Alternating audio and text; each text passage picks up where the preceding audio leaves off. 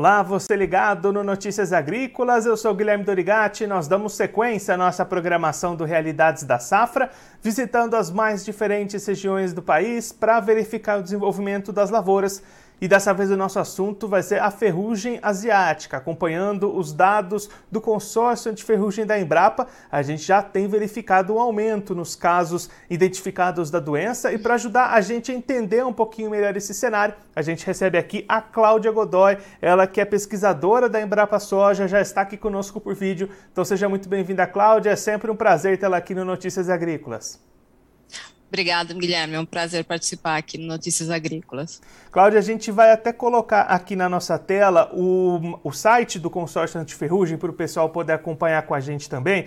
Nesse momento, a safra 22-23 tem 124 casos de ferrugem identificadas no Brasil. Nesse mesmo período do ano da safra passada, né, 22, 21, 22, eram 59 casos, na safra 2021, 64. O que que tem levado esse aumento no número de casos até esse momento, Cláudio? Bem, Guilherme, janeiro normalmente é o mês que os casos aumentam, mesmo porque a gente tem uma grande parte das lavouras já no R5, né, algumas lavouras iniciando a colheita, mas o que tem favorecido a ferrugem são as precipitações bem distribuídas, né, que também tem favorecido a soja em várias regiões, né. Então, normalmente, em janeiro a gente espera um número maior de, de, de, ocorrências de ferrugem, né? Até esses casos do site, eles não, não são, não é uma situação real, né? Porque normalmente a gente cadastra só a primeira ocorrência no município, né? Para o produtor ficar alerta, mas as chuvas bem distribuídas, elas têm favorecido, então, o aparecimento da ferrugem agora em janeiro. Então, né, a gente acompanhou o cenário da safra passada, né? A gente teve mais problemas com seca nessa safra de verão, até por isso esses números reduzidos na safra anterior. Sim, sim. Quando você tem uma condição climática que não favorece o desenvolvimento da soja, né, que foi o, que aconteceu ano passado por causa da laninha, né? Então, MS, Paraná, Santa Catarina Rio Grande do Sul tiveram é, reduções de produtividade por causa da falta de chuva. Isso também desfavoreceu a ferrugem, né? Então, a gente sempre fala a ferrugem, é, no fim, é uma coisa boa, né? Porque é um indicativo do que a safra está indo bem para a soja. E aí, Cláudia, para esse produtor que está em alguma dessas regiões que já teve algum foco identificado, o que, que ele precisa fazer daqui para frente até para não perder esse potencial produtivo agora na reta final? É, o, o, ideal é que ele já, já venha manejando as doenças né, com, com aplicações de fungicida, né, porque embora a ferrugem seja mais tardia nos últimos anos, né, em, em, função do vazio sanitário, das outras estratégias, a gente tem visto uma pressão de outras doenças também na, nas regiões, né? A gente tem recebido muita ligação de produtor falando o que, que eu faço agora de forma curativa, né? Então, ferrugem não é para entrar curativo, né? É para você trazer um, a, a, soja no limpo, né? Porque hoje a gente tem poucos produtos depois que a ferrugem apareceu. Então, o ideal é que ele já venha fazendo manejo e as lavouras mais atrasadas que utilizem produtos com maior eficácia e sempre associados com multissítios. E aí, Cláudia, você comentou nessa esse aparecimento de outras doenças. Se a gente olhar para esse cenário fitossanitário dessa safra, tem outros problemas preocupando o produtor nesse momento? Então, a gente viu uma pressão muito alta de, de mancha-alvo em algumas regiões, né, em alguns materiais mais suscetíveis, principalmente na região do Cerrado, né, por causa das chuvas bem distribuídas, antracnose também aparecendo. E na região sul, em função das baixas temperaturas, a pressão do mofo branco nas regiões mais altas foi alta esse ano.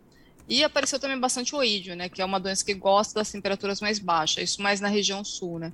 Então teve uma variação muito grande nas regiões com relação a doenças.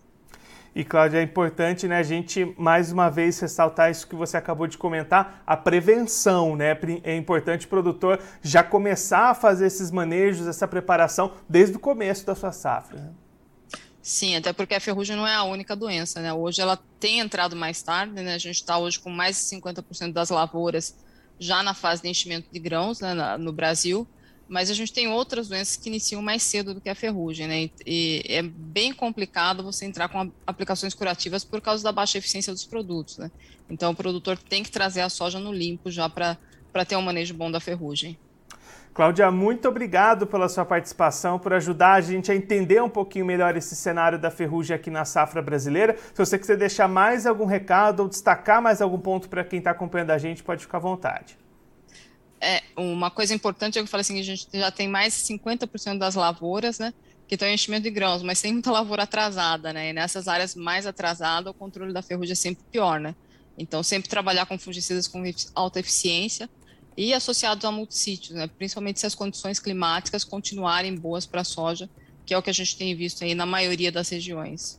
Cláudia, mais uma vez, muito obrigada. A gente deixa aqui o convite para você voltar mais vezes, a gente seguir acompanhando o desenvolvimento, os números da ferrugem aqui no país. Obrigado, até a próxima. Obrigada pelo convite, Guilherme.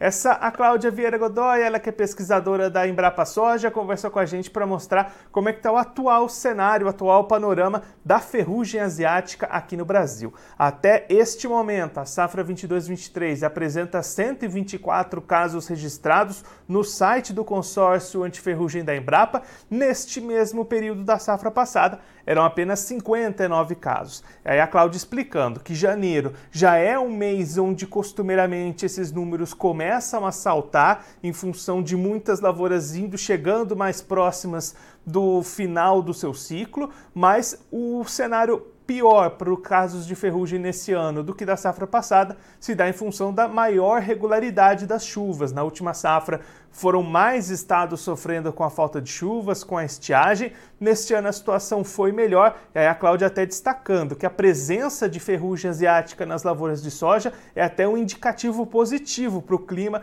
já que o clima beneficiou o desenvolvimento das lavouras e também, por consequência, a presença da ferrugem. Aí para aqueles produtores que têm as suas lavouras mais atrasadas neste momento, a Cláudia até destacando, 50% das lavouras do Brasil em fase de enchimento de grãos neste momento, mas para aqueles que têm a lavoura mais atrasada, aí a situação de controle é um pouco mais difícil, o produtor precisa ficar mais atento, utilizar aplicações de produtos mais eficazes, utilizar multissítios para tentar se defender desse, dessa parte final do ciclo, que é onde a ferrugem costuma aparecer nas lavouras brasileiras.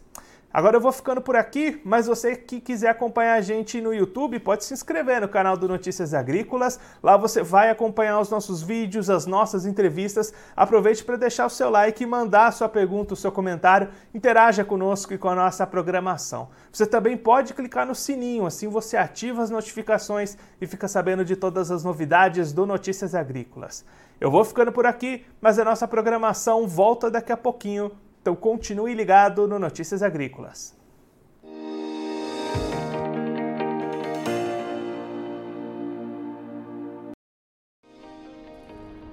Se inscreva em nossas mídias sociais no Facebook Notícias Agrícolas, no Instagram arroba Notícias Agrícolas e no nosso Twitter arroba Notiagre. E para não perder nenhum vídeo, não se esqueça de nos acompanhar no YouTube e na Twitch Notícias Agrícolas Oficial.